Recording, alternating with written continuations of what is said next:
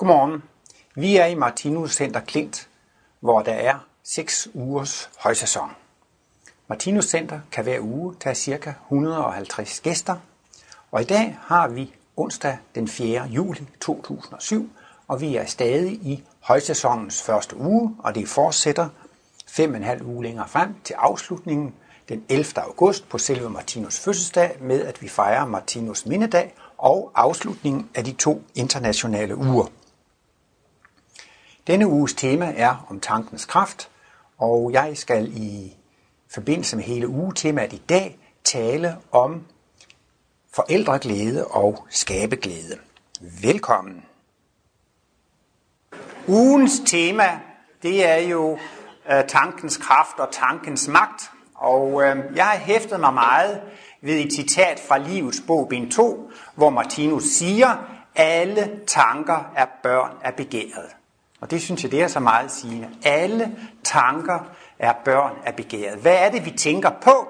vi tænker naturligvis på, hvordan vi kan komme til at opleve behag, og hvordan vi kan undgå ubehag. Alle levende væsener i det kosmiske udviklingsforløb, de har noget til fælles. Og det er, at alle samtlige levende væsener, uanset om det er atomer, molekyler, celler, organer, organismer, kloder, solsystemer, galakser, alle samtlige levende væsener stræber efter at opleve behag og prøver på at undgå ubehag. Og der vil så sige, at al tænkning, det er jo faktisk det, at man har en mental aktivitet, som går ud på, hvordan man kan få sine ønsker og længsler opfyldt.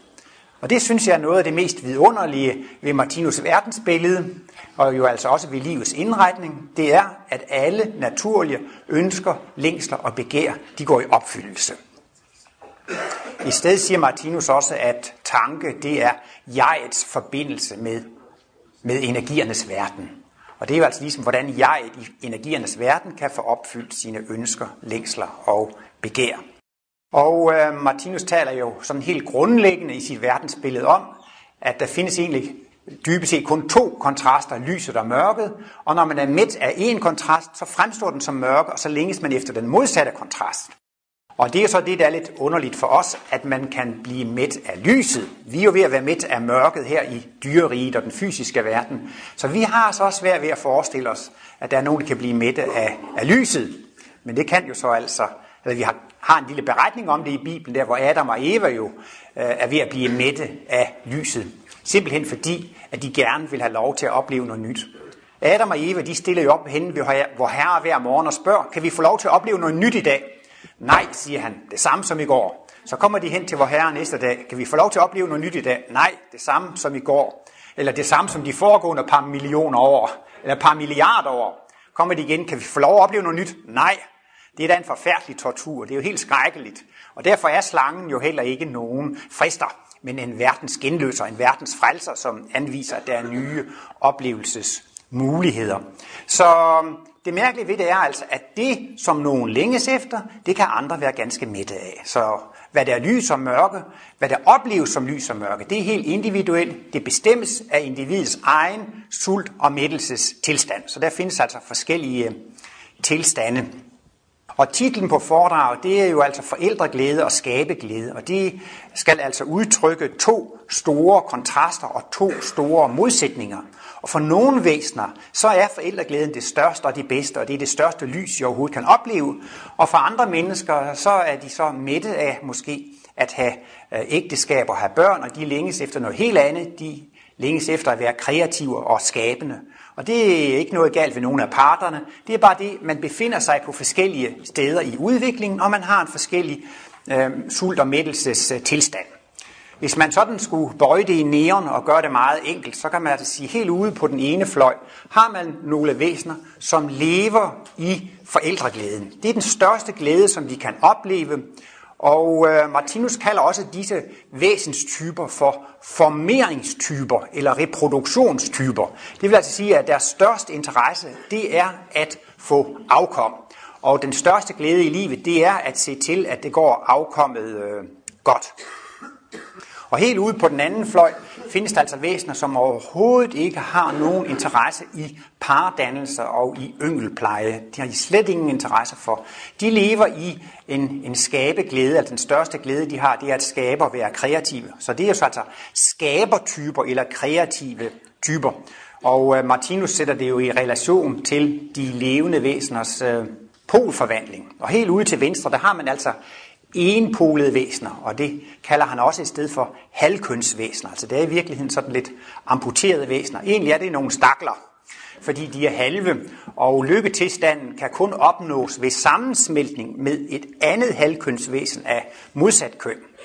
Der står jo et sted i det gamle testamente, at manden skal forlade sine forældre og holde sig til sin hustru, og de skal blive et kød. Og Martinus han fremhæver jo også dette, denne parring og denne sammensmeltning i parringen med det modsatte køn, at det er det største lys i dyreriget.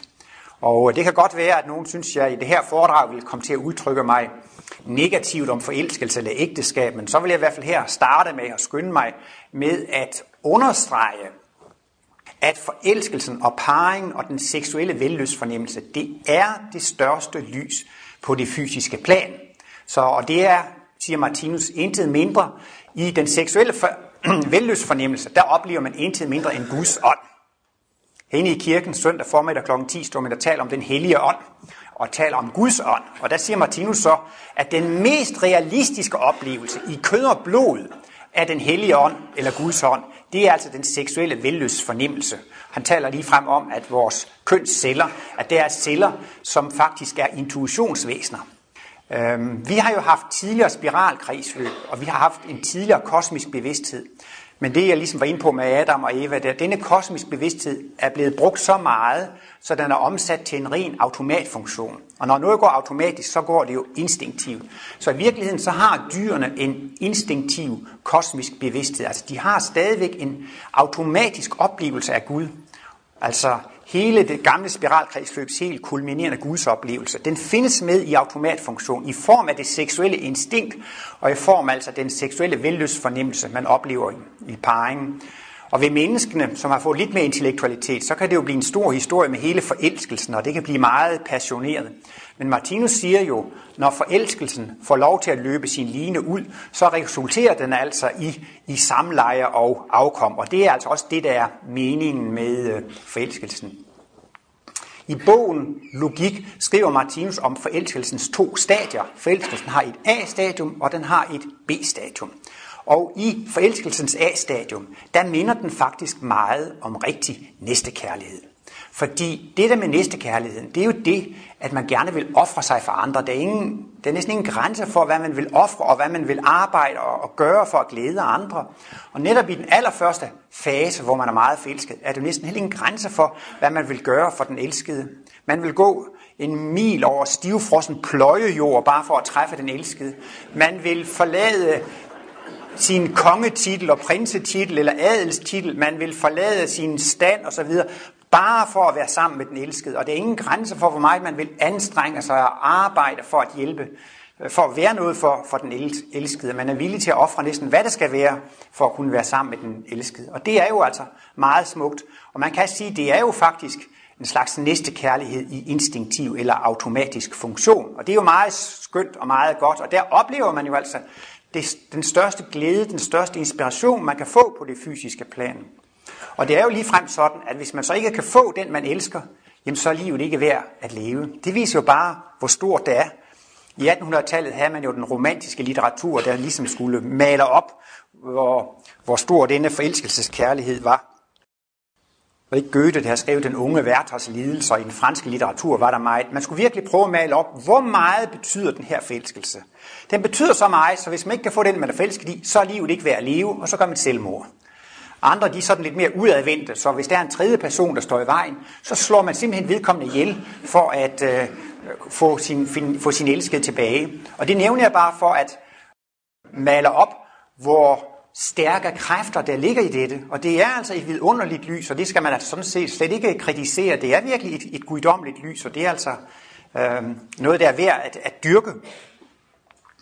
Men øh, Martinus forklarer jo, at der sker en, øh, en, øh, ej, jeg skal lige gøre det der færdigt med forelskelsen, fordi at, øh, det var jo forelskelsens A-stadium, det kan man jo godt skønne male, men så kommer jo forelskelsens B-stadium, og det er jo der, hvor man har den anden som en sin ejendom. Man har monopol. Man, man, man ejer den anden, fordi at øh, det er ens egen adgang til lyset. Altså man skal ligesom have en anden person til at elske sig selv med, eller man skal eje en anden person for via den person selv at have adgang til lyset.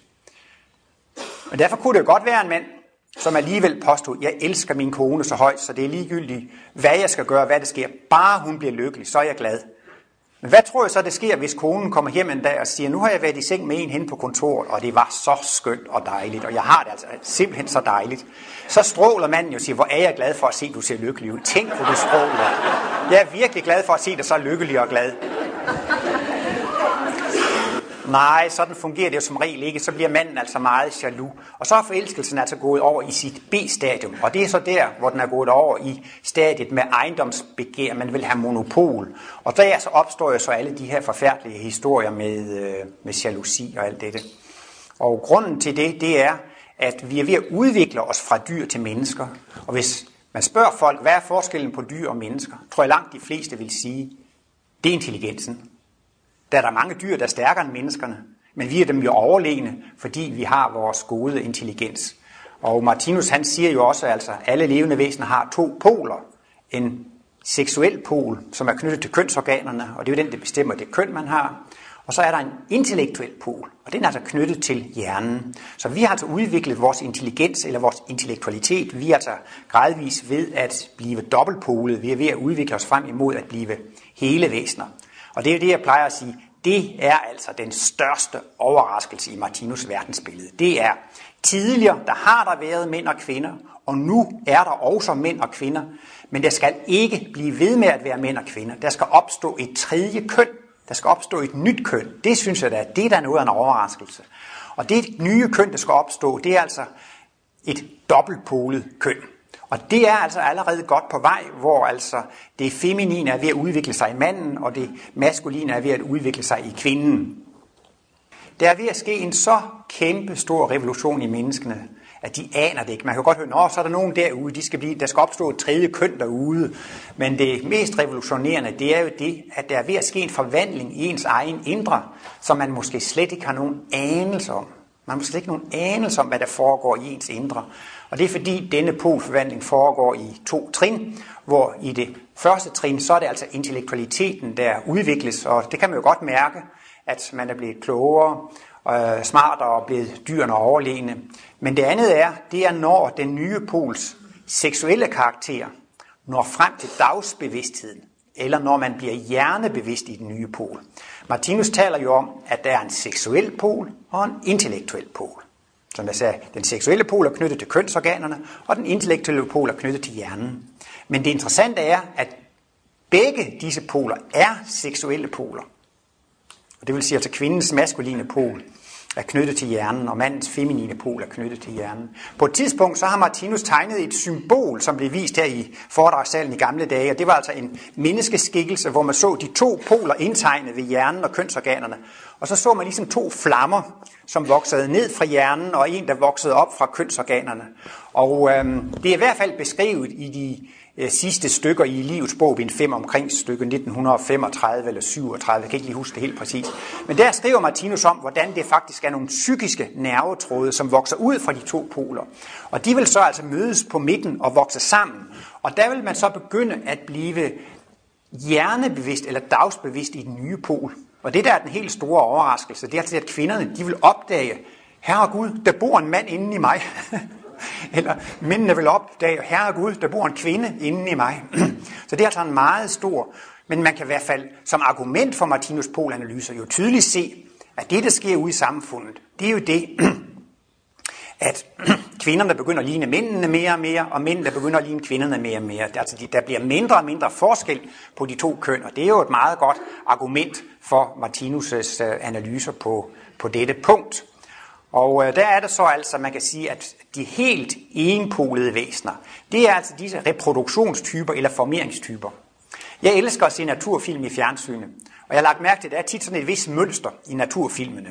Den starter i foråret, hvor dyrene parer sig, og så øh, går de i gang med at finde den mad, de kan osv., og så skal de jo så så får de jo unger, og de samler mad sammen og opfostrer ungerne, og de samler mere mad sammen, og så æder de sig selv tykke og fede, og alle ungerne æder sig tykke og fede. Og så er vi ved at være hen på efterår, og så må man så håbe, at man overlever vinteren.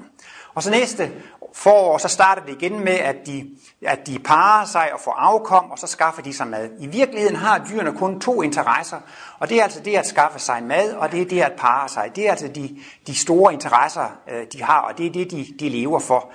Martinus taler jo også om, altså, at planteriget og dyreriget, det ligger i det, det guddommelige øh, fagentags varetægt, altså i form af instinktet, altså alt sammen, det kører helt øh, automatisk og glat i, i, i dyreriget, så det er en stor nydelse.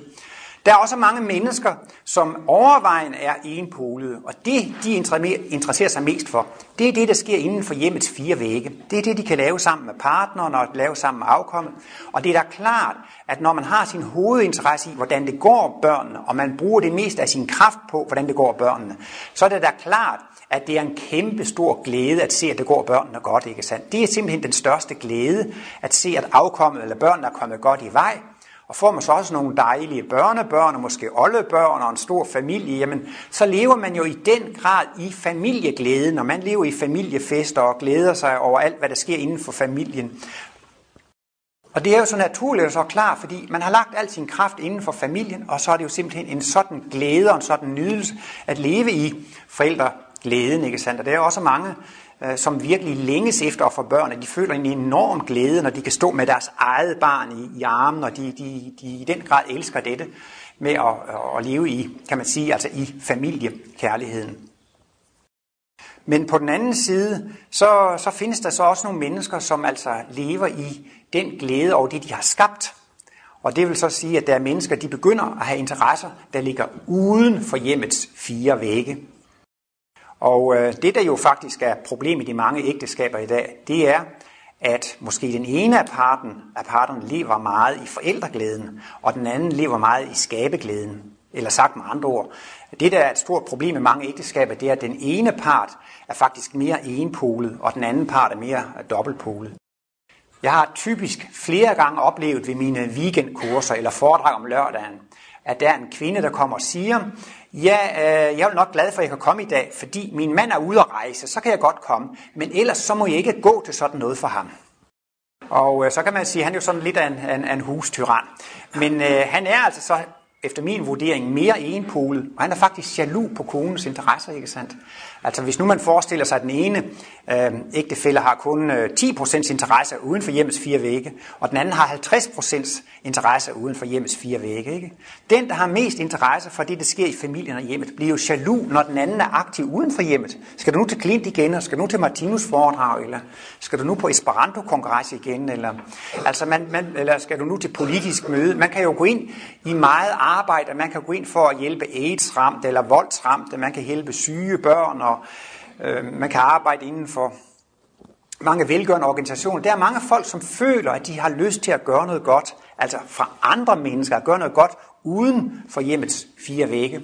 Og så øh, er det jo altså også det, at årsagen til, at det bliver disse problemer i familien, det er jo altså, at den seksuelle drift også er et, øh, i hvert fald øh, altså, i, sine, øh, i, i dyreriget, der, der er det en instinktiv funktion.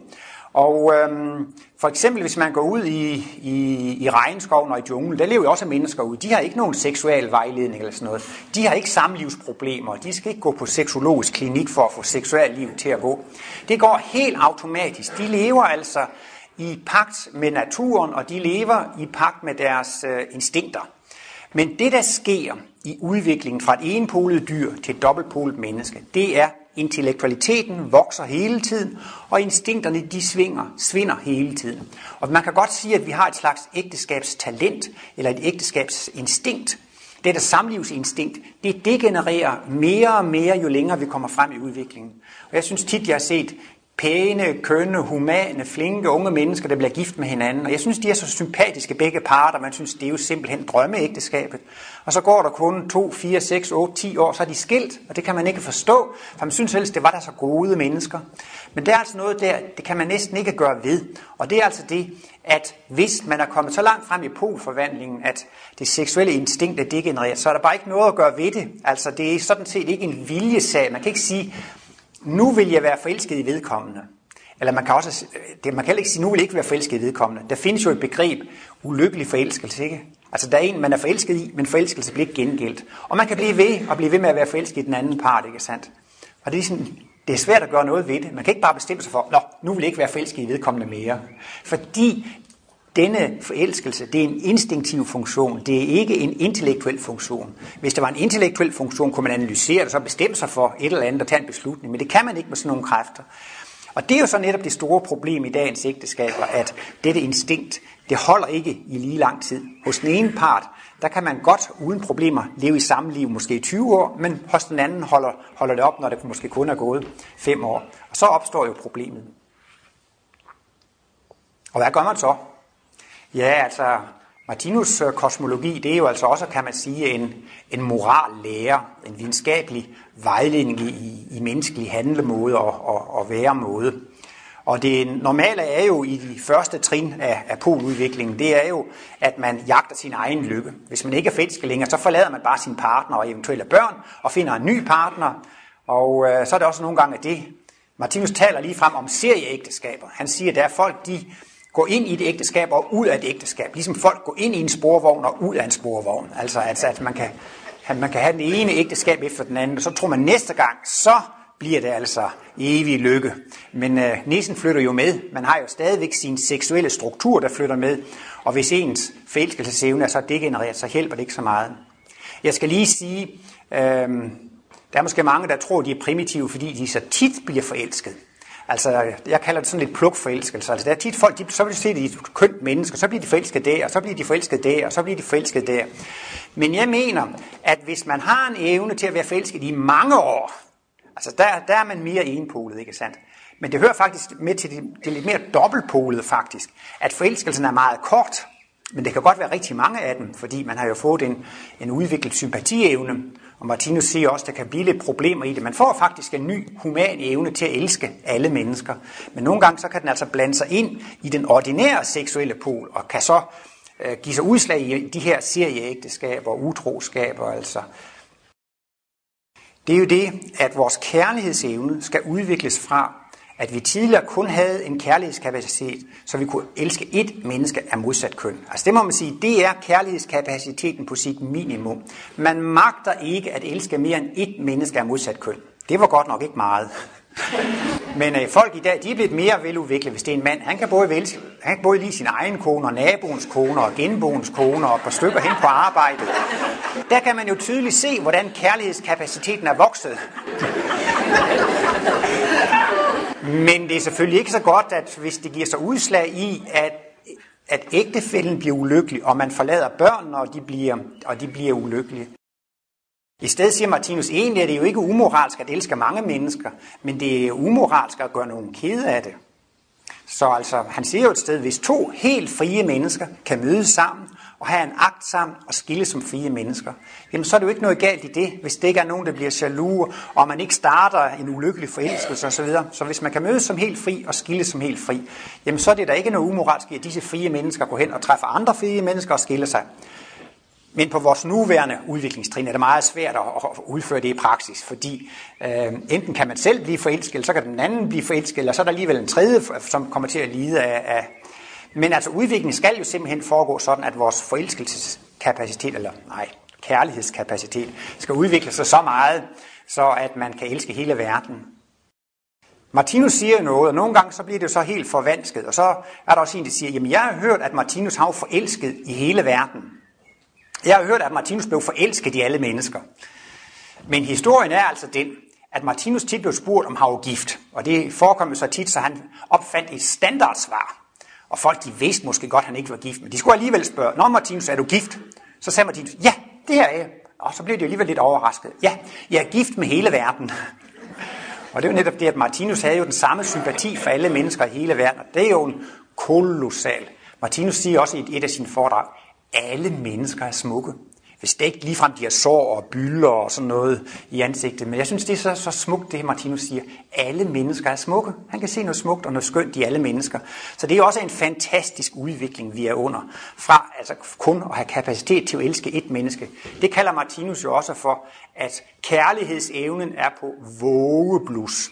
Sparlukker. Det er altså meget lidt. Og så skal det vokse op til at blive et stort, øh, stort flammehav. Og øh, jeg plejer jo også at det her lige at nævne det her med aura sex. En gang, når vi er blevet fuldkommende mennesker, og vi er blevet engle og liv i den åndelige verden, ikke sandt? så kan sådan to engle godt møde hinanden, og de kan så altså lade deres aura overskygge hinanden, og det bliver jo et, en, en sådan smuk energiudløsning, så det er noget, man kan se, altså man kan se de smukkeste farver, de smukkeste energiudladninger. Så siger Martinus, ja til den tid, så foregår den, den seksuelle akt ikke om bag ved busken, eller i baggården, eller, eller, eller, eller i det skjulte. Så bliver seksualiteten altså helt offentlig, fordi så kan andre engle stå og se på disse smukke scenerier, og der siger han også, der kan man gå ind i hinanden. Hvis man ser et, et ungt forelsket par, så knuger og klemmer de hinanden. Det er som om, at de vil gå ind i hinanden, hvis du kunne lade sig gøre, fordi de bliver ved med at knuge og klemme og kramme. Men den fysiske krop, den stopper, at man kan gå ind i hinanden. Men det vil man altså på det åndelige plan helt kunne gå ind og sammensmelte med hinanden og opnå altså en energiudløsning, og dermed altså faktisk en, en seksuel øh, velløs fornemmelse på, på, det, på det åndelige plan.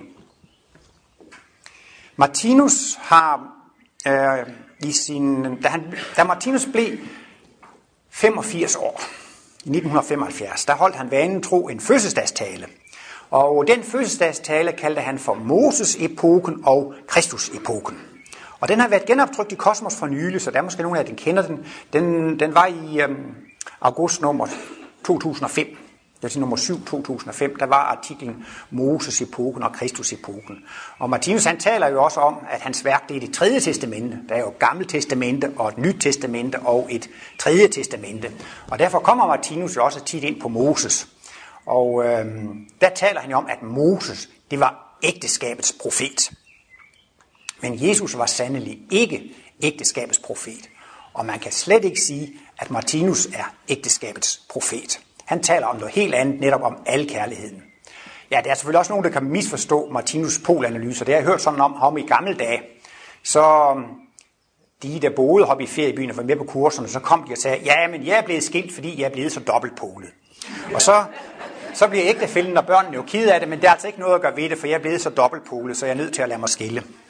Men det syntes Martinus, at det var misbrug af hans analyser. Fordi man skal ikke bruge de kosmiske analyser til at gøre ægtefælde og børn kede af det. Øh, man kan næsten sige, altså hvis man havde forstået analyserne, så ville man måske blive i sit ægteskab. Fordi Jesus han siger jo også, at ingen har større kærlighed end den, der vil give sit liv for andre. Og der er det så, man kan, og hvordan skal man handle rigtigt? Jamen så skal man jo gå Kristusvejen. Man skal, man skal, jo, man skal jo hellere vil ofre sig selv og skåne andre, og man skal bede for sine fjender og så, så derfor kan man jo så sige inden for ægteskabet, i stedet for at jagte sin egen lykke ved at få en ny partner og efterlade, så kunne man jo sige, jamen det er ikke så vigtigt, at jeg får til, tilfredsstillet min forelskelse. Så vil jeg hellere, at min ægtefælle og mine børn ikke bliver, bliver kede af det. Det kan man jo sige, det er at gå Kristusvejen. Det er jo, så kan man sådan et ægteskab først godt blive reddet af humane grunde, fordi vedkommende har en sådan humanitet, at vedkommende nænder ikke at gøre ægtefælden ked af det, og nænder ikke at gå børnene ked af det så kan vedkommende ganske vist komme til at lide af det, Martinus kalder for sjælelig vitaminmangel. Altså, hvis man så lever i et ægteskab med en partner, som man ikke er forelsket i, så kan livet måske godt føles som lidt af en ørkenvandring. Man får ikke disse, disse forfriskende vitaminer.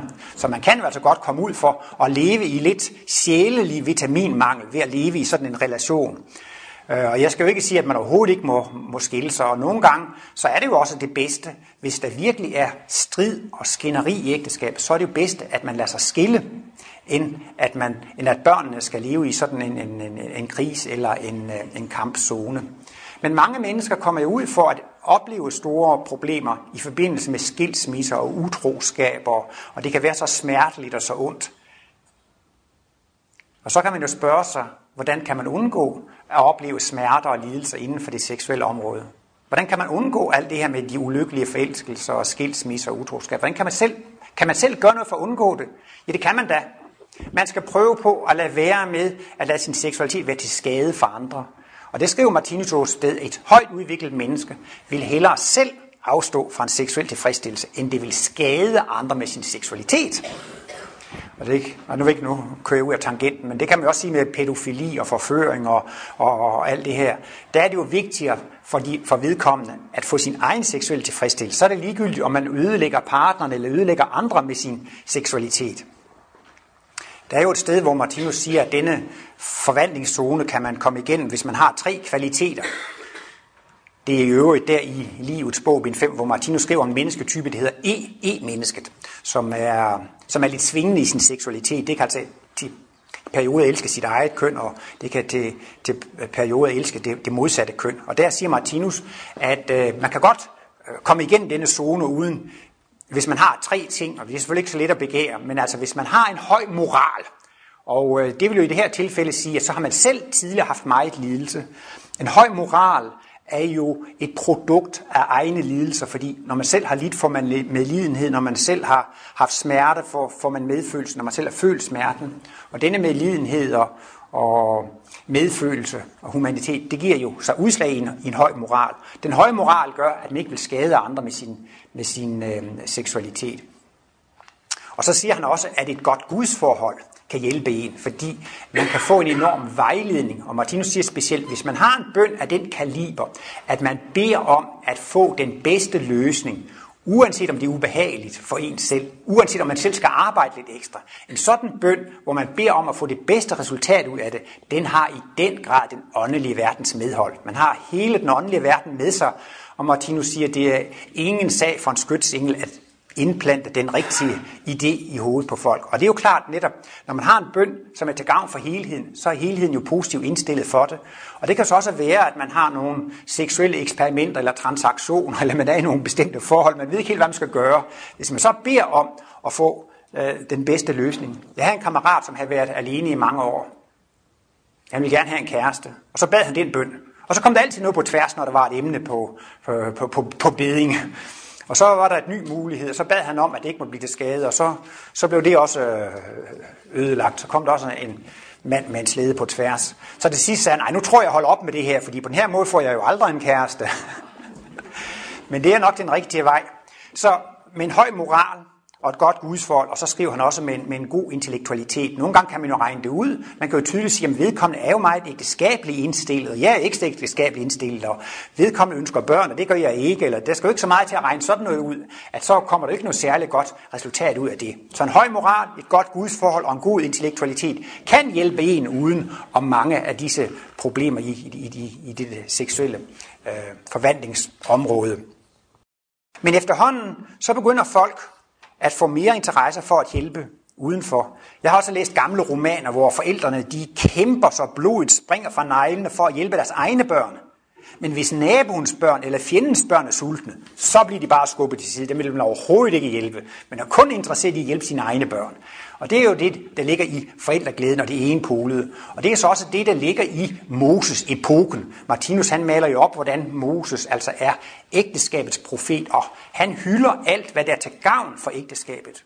Martinus taler lige frem, at der er folk, de kan næsten blive samfundsfjendske, fordi de er ligeglade med, om det er fordele for samfundet. Det vigtigste er, at det er en fordel for familien. Det, det vigtigste er, at det er en fordel for, for, for, for os. Øh, Moses, han, øh, eller jøderne der, de havde det også sådan, at, at al seksualitet, det skulle jo også gå i formeringstjeneste. Jøderne ville jo gerne være et, et herrefolk. For eksempel altså, hvis nu en mand lå hos en anden mand, så havde de begået en videre styggelighed, og de skulle stenes. Og en mand måtte ikke ligge med en kvinde, når hun havde blod i sit skød. Altså når en kvinde havde menstruation, så måtte, hun heller, måtte de heller ikke have sex. Altså al seksualitet skulle kanaliseres sådan, at, at, at det gav afkom, ikke sandt? Altså virkelig i, i, ægteskabets, øh, i ægteskabets tjeneste. Der var også en, der hed Onan i Bibelen, og Onans bror døde. Og så krævede loven, at han skulle overtage sin brors kone og gøre hende gravid. Men det ville han lige godt ikke. Så Onan han lod sin sæd på marken. Og så havde han jo også begået en videre stykkelighed og skulle stenes. Men det er jo godt, at vi ikke har sådan en lov i Danmark nu. Så ville Danmark jo have været meget tyndt befolket i dag.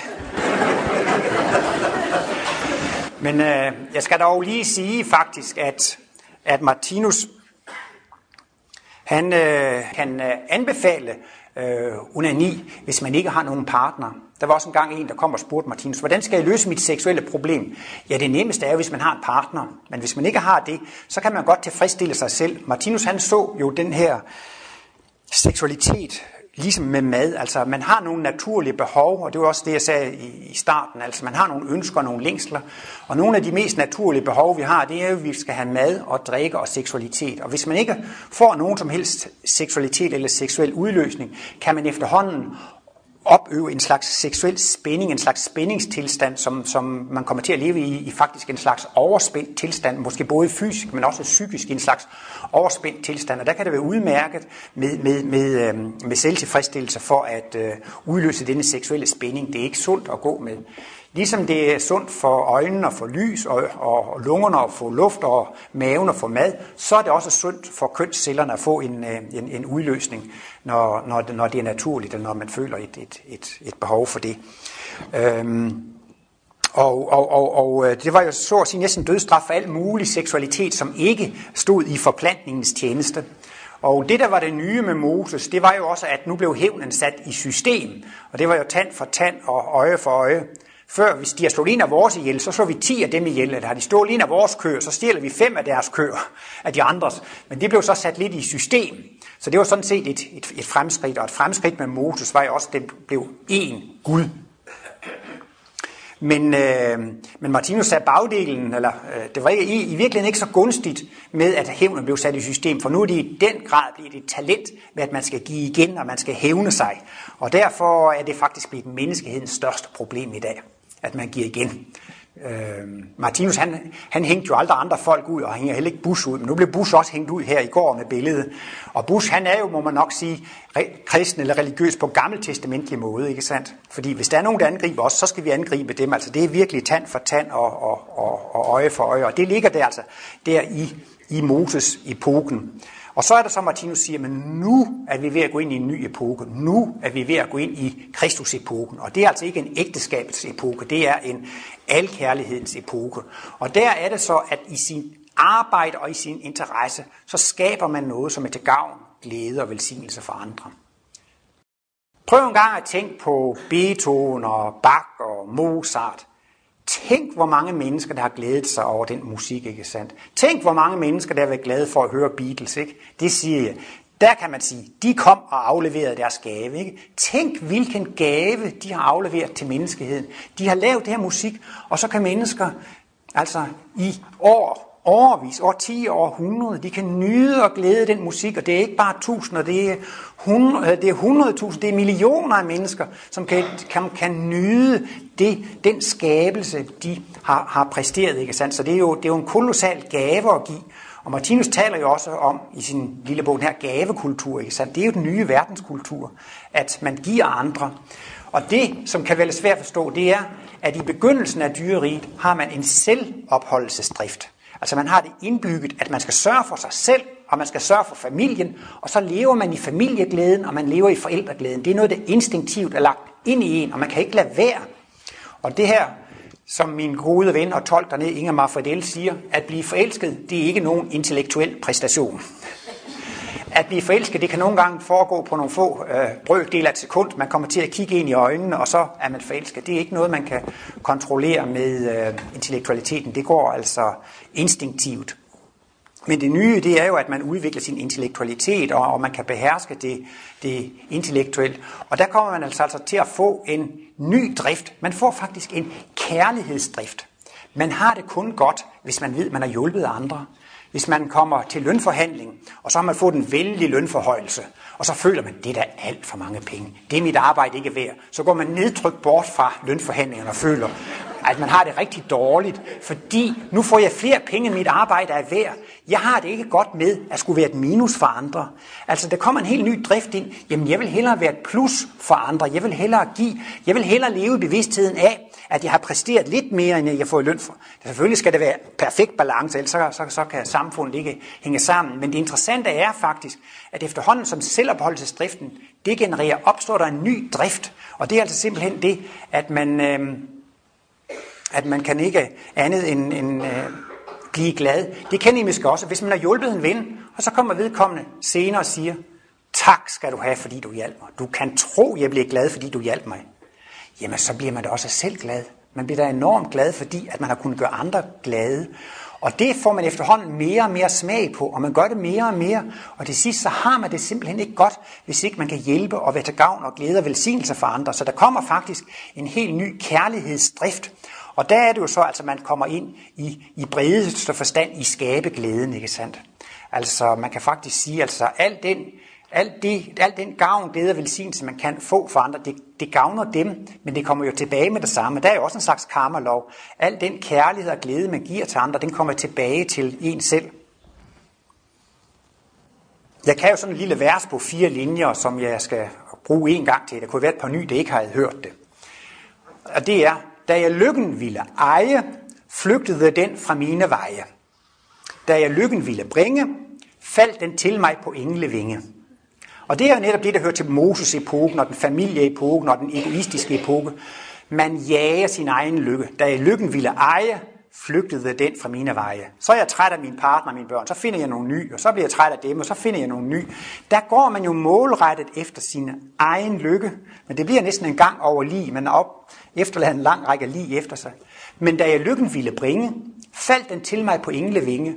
Det vil sige, at øh, da jeg gjorde nogen glade, så kom lykken til mig på englevinge, det vil sige, den kom faktisk af usynlig vej, ikke sandt?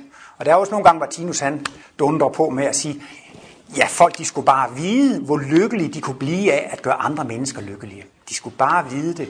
Og så efterhånden kommer man altså til at leve mere i, i skabeglæden. Og øh, jeg kan især anbefale jer at læse bog nummer 13, som hedder Juleevangeliet. Det er faktisk øh, en bog om polforvandlingen. Og symbolikken i det, det er jo, at den nye pol, det er et kristusbarn. I ved jo, når man bliver dobbeltpolet, så får man kristusbevidsthed. Så starter vi som enpolede dyr, og så udvikler vi os frem imod kristusbevidsthed. Så den nye pol kan faktisk symboliseres ved Kristusbarnet. Der er et lille Kristusbarn, og Martinus har udlagt hele symbolikken i øh, juleevangeliet, hvordan vi kan se, at der sker en forvandling inden i os selv ved det, at det er et Kristusbarn, som vokser frem. Og den dag så er altså Kristusbarn, i os selv er blevet voksen. Så er vi blevet dobbeltpolet, så er vi blevet Kristusvæsen, og så har vi fået kosmisk bevidsthed. Og i denne bog, så sammenligner han også et stort varehus med et kunstmuseum. Og der siger han jo, det der har ligget til grund for at producere produkterne i varehuset, det har været, at der har været nogle investorer, som skulle have noget afkast af deres penge, og man skulle tjene nogle penge, og man skulle prøve på at få så stor profit som muligt. Men i øvrigt synes Martinus, det er da også, det er da også ganske glimrende, at der findes sådan nogle varehuse, når man skal til at købe julegaver. Det er da dejligt, at man har et udvalg af julegaver, og kan glæde folk med, med, med, disse, med disse gaver, og jo større udvalg der er, jo bedre kan man jo glæde sine medmennesker med julegaverne. Men øh, disse produkter, de er alligevel produceret, fordi der er nogle mennesker, som har ønsket at maksimere sin profit, og de har gjort det af egoistiske motiver. Men går man til et kunstmuseum, tænk altså alle disse smukke malerier. Tænk også på de symboler. Der er også sikkert mange her i salen, som pryder deres eget hjem med disse smukke symboler. Ellers så har man måske smukke malinger, som er reproduktioner af andre store kunstnere, ikke også? Igen kan man sige, tænk hvilken gave de har afleveret, ikke sandt? Og så kan folk hjemme i deres eget hjem se disse smukke malerier og høre denne smukke musik. Det er jo en fantastisk gave, som, som er blevet givet. Og det er jo netop så det, der er karakteristisk for de store kunstmuseer. Sådan var det i hvert fald i gamle dage, at kunstnerne de levede meget fattigt. Og de blev ikke engang berømt i deres egen levetid. Så de har haft en helt anden motivation end rigdom og berømmelse. Og det er jo fordi, at de allerede var inde i sådan en drift med, at de ville give. Og det kan måske også anspore mennesker til at uddanne sig og øve sig. Det kan være, at man hører et menneske, der spiller vidunderligt smukt. Så siger man, bare det var mig, der kunne spille så smukt. Eller man hører en, der synger, bare det var mig, der kunne synge. Og så går man i gang med at øve sig og øve sig. Martinus har skitseret, at det kan gå tre-fire liv efter hinanden, før man bliver et geni inden for de klassiske områder. Og så skal man ovenikøbet købet bruge hovedparten af sit liv på at blive sådan et geni. Men når man så har brugt al den tid på det, tænk hvilken gave man kan, kan give til mennesker. Så har man jo i virkeligheden også virkelig arbejdet for andre. Og øhm, det er jo altså for mange mennesker en virkelig stor glæde og en stor fornøjelse at leve i kreativitet og leve i skabe glæde. Øh, nu taler man jo typisk om kunstnere, som lever i kreativitet og skabe glæde, men jeg vil jo sige, på alle punkter, hvor man kan være til gavn, glæde og velsignelse for levende væsener, så er man faktisk kreativ og skabende. I hvert fald på alle punkter, hvor man til gavn, glæder og velsignelse for mennesker, som er uden for hjemmets fire vægge, ikke sandt? Der er det altså virkelig næste kærlighed. Der er man altså skabende og, og kreativ. Men der er jo mange kunstnere, som gerne vil være kreative, og så går de bare i stå, og der kan være mange forskellige årsager til, at kunstnere går i stå, og de bliver blokeret i deres øh, kreativitet. Det er jo sådan et klassisk, det der med maleren, der har det hvide lærred hængende i sit atelier, det går dag efter dag, uge efter uge. Han kan ikke få begyndt på det. Og i gode gamle dage, da der var skrivemaskinen til, så sad forfatteren jo også med et stykke blankt papir i skrivemaskinen, og han kunne ikke komme i gang med at skrive. Altså, kreativiteten var ligesom blokeret. Og det kan jo være mange grunde til, at ens kreativitet er, er blokeret. Men øh, typisk kan det jo være, at man ikke har det godt. Altså, hvis man skal være kreativ og få inspiration, så skal man faktisk være på, på bølgelængde med det guddommelige. Jeg tænker på, det er, er det ikke ret varmt herinde, hvis, hvis man vil lukke lidt op eller ventilere lidt, så er man meget velkommen til, til det. Men altså det at være kreativ og være næstekærlig, det er også at være på guddommens bølgelængde, og Guds bevidsthed, den udgøres jo også af intuition. Og hvis man gerne vil præstere øh, en stor skabelse, så gælder det jo om at, at, at være følsom for intuition og, og udvikle sin intuition. Martinus siger i forbindelse med kosmiske glimt, man skal ikke tro, at man får et kosmisk glimt i et raserianfald.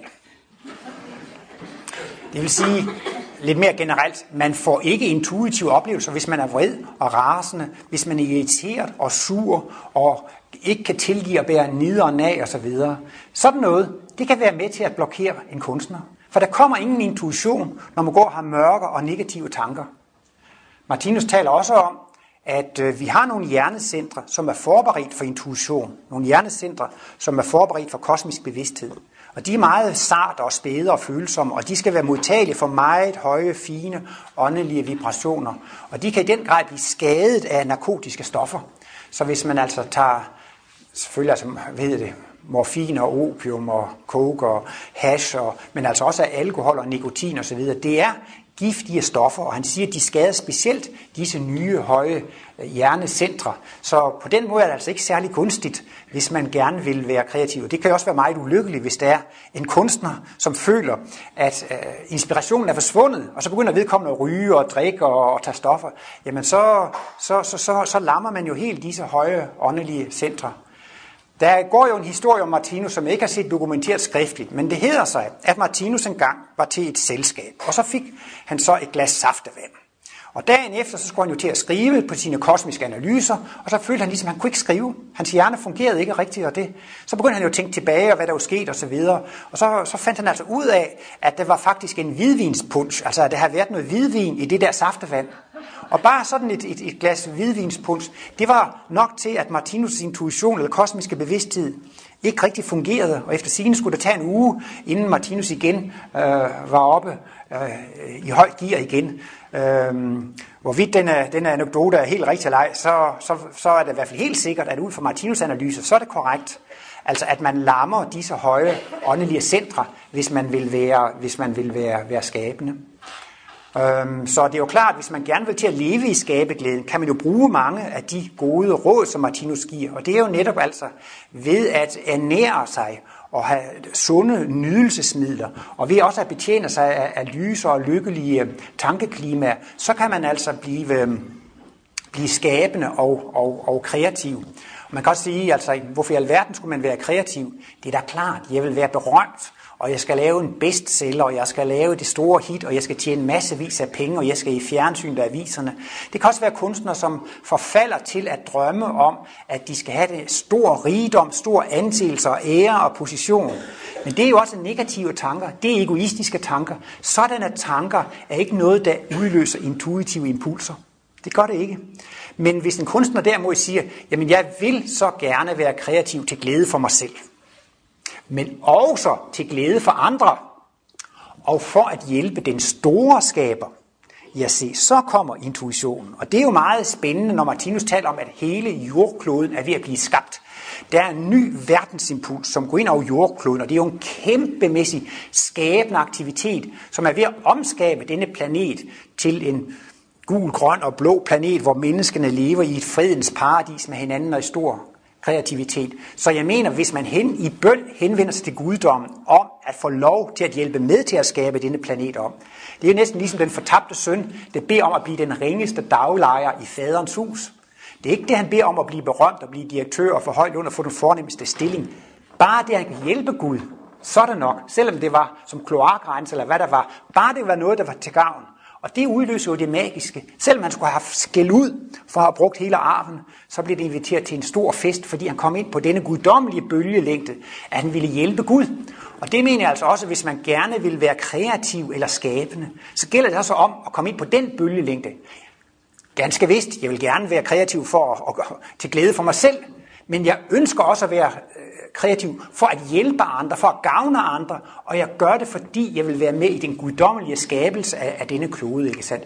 Jamen så er det jo klart, så får man jo den, den åndelige verdens medhold til at kunne gøre disse ting, og det er jo også det, der er så dejligt ved den her symbiose, ikke sandt? Altså at øh, i det øjeblik, man selv får et ønske om at hjælpe helheden, altså guddommen, ikke helhedsvæsen, totalvæsen, jamen så kan totalvæsen der kun være interesseret i at hjælpe vedkommende.